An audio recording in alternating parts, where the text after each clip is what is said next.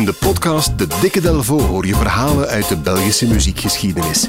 Van Arno tot Sap Mama, van Puerto Rico tot Hollywood aan de Schelde. Duik mee in het rijke Belpoparchief en ontdek de verhalen achter Belgische muziekparels. Samen met Jan Delvo, onze ervaren gids. De mooiste Belpopverhalen krijg je in de Dikke Delvo podcast.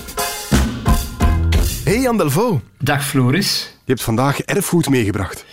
Antwerps erfgoed. Dat staat in de belangstelling. Uh, zie de hele consternatie over de, de, uitbreiding van het steen, waar we maar niet over uitgepraat raakt. Uh, ik heb het verhaal mee van een man die uh, een monument van een meezinger heeft gemaakt en die een behoorlijk onwaarschijnlijk carrièreverloop heeft gehad. Het is het boeiende leven van Paul Kaching, Paul Boei, de auteur van dit nummer. Ken de mot in mijn lijf, ik zijn voor niks niet meer goed. Elke vinger staat stijf, krijg mijn broek niet meer toe. Ken de bieber verdraai, alles rammelt in mij. Ik zijn verdroegd en verderd, juist nog over het start. Eentje die ik me nog herinner uit mijn kindertijd. Wij zongen dat wel medestijds. Uh, ik heb de mot in mijn lijf. Ik denk, ja. ik denk dat iedereen dit, dit kent gewoon. Het heeft ook een geweldig rijmschema. Het is heel makkelijk. Je kan altijd het woord zelf uh, invullen. Die Paul Boei, de, de, de zanger, de auteur van het nummer, die is geboren met een prachtige voornaam. Ook een actuele voornaam trouwens. Napoleon. Ah, echt? Maar Napoleon Boei, daar kom je niet mee buiten, denk ik, als, toch niet als artiest. Dus werd het Paul, uh, Paul Boei. Zeer merkwaardige figuur. Uh, in het begin van de jaren 70, in 1972, landt hij op een mooie zondagochtend op de Vogelmarkt in Antwerpen. Hij zet daar een klapstoeltje neer, een grote paraplu, een platendraaier, en heeft een stapel mee van zijn pas verschenen single. En die single heet dus Ik heb de mot in mijn lijf. En dat plaatje was uitgekomen bij Monopol Records. Dat is een platenfirma, een bijzondere platenfirma uit Heijstelberg die gespecialiseerd was in het lichte Vlaamse lied. En in de overeenkomst heeft uh, Boei laten opnemen dat hij het exclusieve verkooprecht heeft op zijn werk. Dus dat wil zeggen, Monopol mag het, mag het persen hè, en, en, en, maken, maar hij alleen mag die plaatjes verkopen. Dus er mag niemand, die mogen niet aangeboden worden aan de platenwinkel. Dat lijkt me niet zo'n goede zet eigenlijk. Dat, dat is toch moeilijk te verkopen dan? Ja, ik denk, het heeft er ook wel mee te maken, die man is op dat moment 56 jaar oud. Dat is toch flink wat voor een, een debutant. Ik denk dat zoiets was, een ei waar hij lang heeft op zitten broeden en hij heeft, ik denk dat hij heel veel angst had dat het werd afgenomen. Dat iemand anders met de opbrengsten of wat dan ook uh, ging, ging ja. lopen.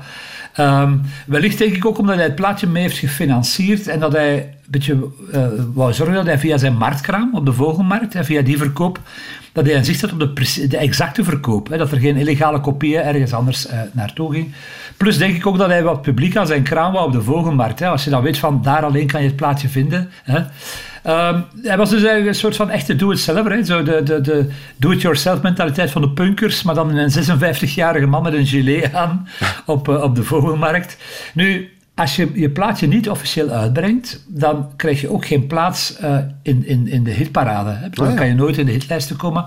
Dus die Paul Boy en de Mot uh, werden een soort van goed bewaard geheim van de bezoekers van de Vogelmarkt, waar het nummer stilaan een grote lieveling werd. En Boei zong daar ook elke week live op die markt. Hij had uh, zijn, zijn, nummers, uh, andere nummers heten Rosalie Sinusogere, uh, Adam en Eva, Wie gaat ermee naar de maan? Je voelt, je voelt de teneur al zo'n beetje. Dat zong hij live. Dat gaat, zo, dat gaat goed en zo goed zelfs dat de, de marktagenten, de mensen die de markt bewaken, hem het zwijgen opleggen. Want hij, hij, brokkent, ja, hij lokte veel volk eigenlijk. Dus waarschijnlijk was er enige uh, jaloezie. En volgens het reglement mogen alleen zangvogels, mogen alleen uh, Canaries zingen op die markt. Dus hij moest zwijgen. Maar hij was ook een marktkramer eigenlijk. Hij had, hij had zo'n, ja, hoe noemt je een, een leurderskaart, heette dat vroeger, denk ik, of zoiets. Die kon je dan kopen en dan mocht je daar op die markt uh, gaan staan. Dus hij stond gewoon, naast hem stonden de gedroogde vruchten en aan de overkant dus, en hij dacht, ik ga daartussen staan en mijn plaatje verkopen. Uh, en twee jaar lang is hij niet meer welkom, tot de dienst voor toerisme in Antwerpen, dat is wel heel mooi, hem uitroept tot een folkloristische attractie die moet beschermd worden. Dus hij wordt een soort van beschermd monument en hij krijgt een vaste plek toegewezen op die markt. Zalig. Toch, hè? Ja. Nu, de Vogelmarkt is ook populair bij een andere uh, groep mensen uit het noorden van ons land, bij de... bij de Nederlanders bedoel je, ja.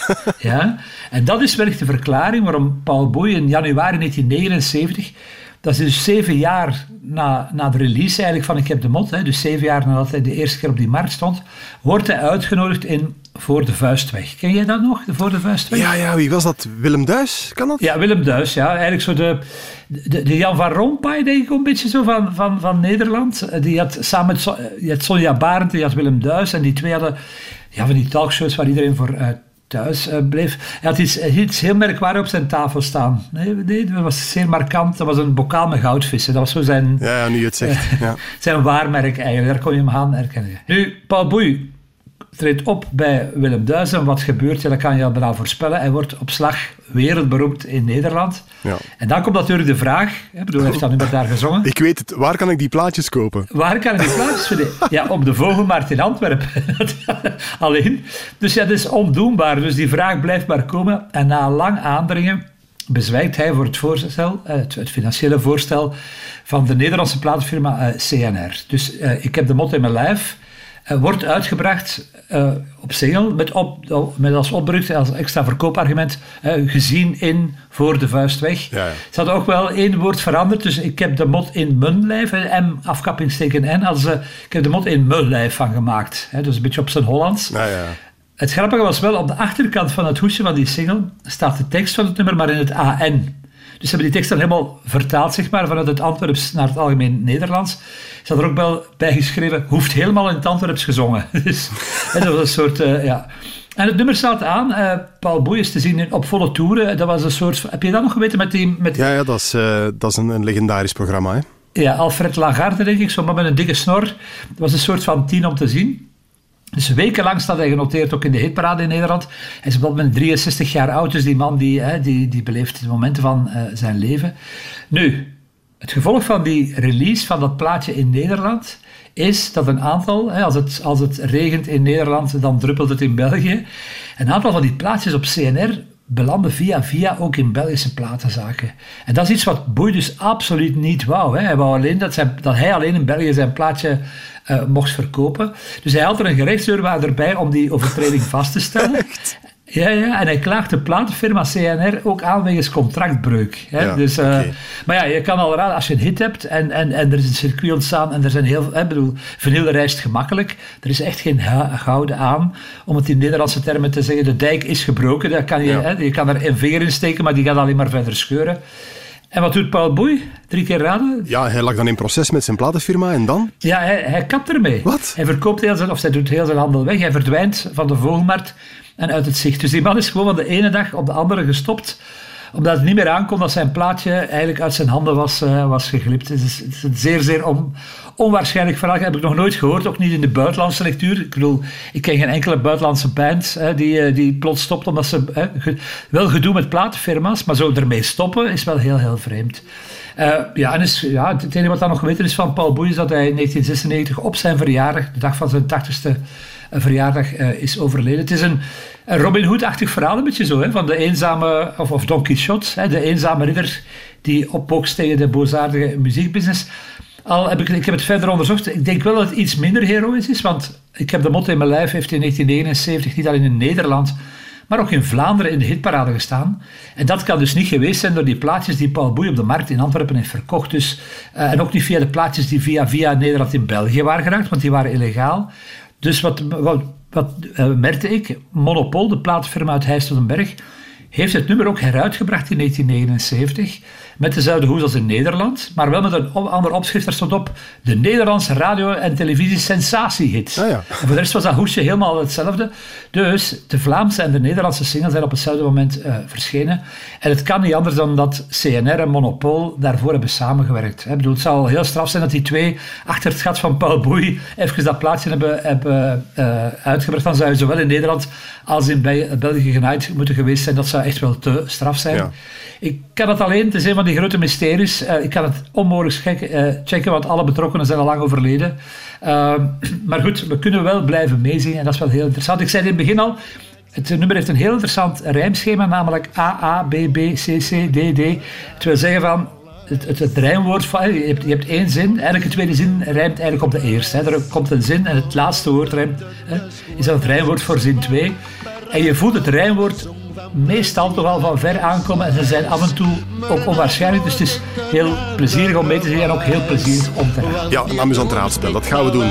Een uh, geweldig nummer uit de jaren 70 van Paul Boei. Ik heb de mot in mijn lijf. Jan, bedankt. Zeker. Ik heb de mot in mijn lijf. Ik zijn voor niks niet meer goed. Elke vinger staat stijf. Krijg mijn broek niet meer toe. Heb de bieber verdraaid. Alles rammelt in mij. Ik zijn verdroegd en verderd. Just nog over het start.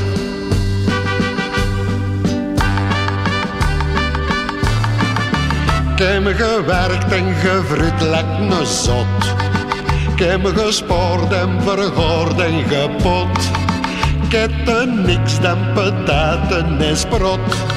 Nooit kwam er eens een pintje door mijn strot. Ik heb gesjaggerd de mensen bedot. Mijn spoorbot, dat was mijn god. Maar nadien ik je nieder tot spot.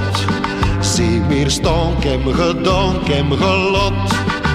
Ken de mot in mijn lijf. Ik zijn voor niks niet meer goed. Elke vinger staat stijf. Krijg mijn broek niet meer toe. Ik de bieber verdraaid. Alles rammelt in mij. Ik zijn verdroegd en verderd. Just nog over het start. Ik zijn verdroegd en verderd. Just nog over het start.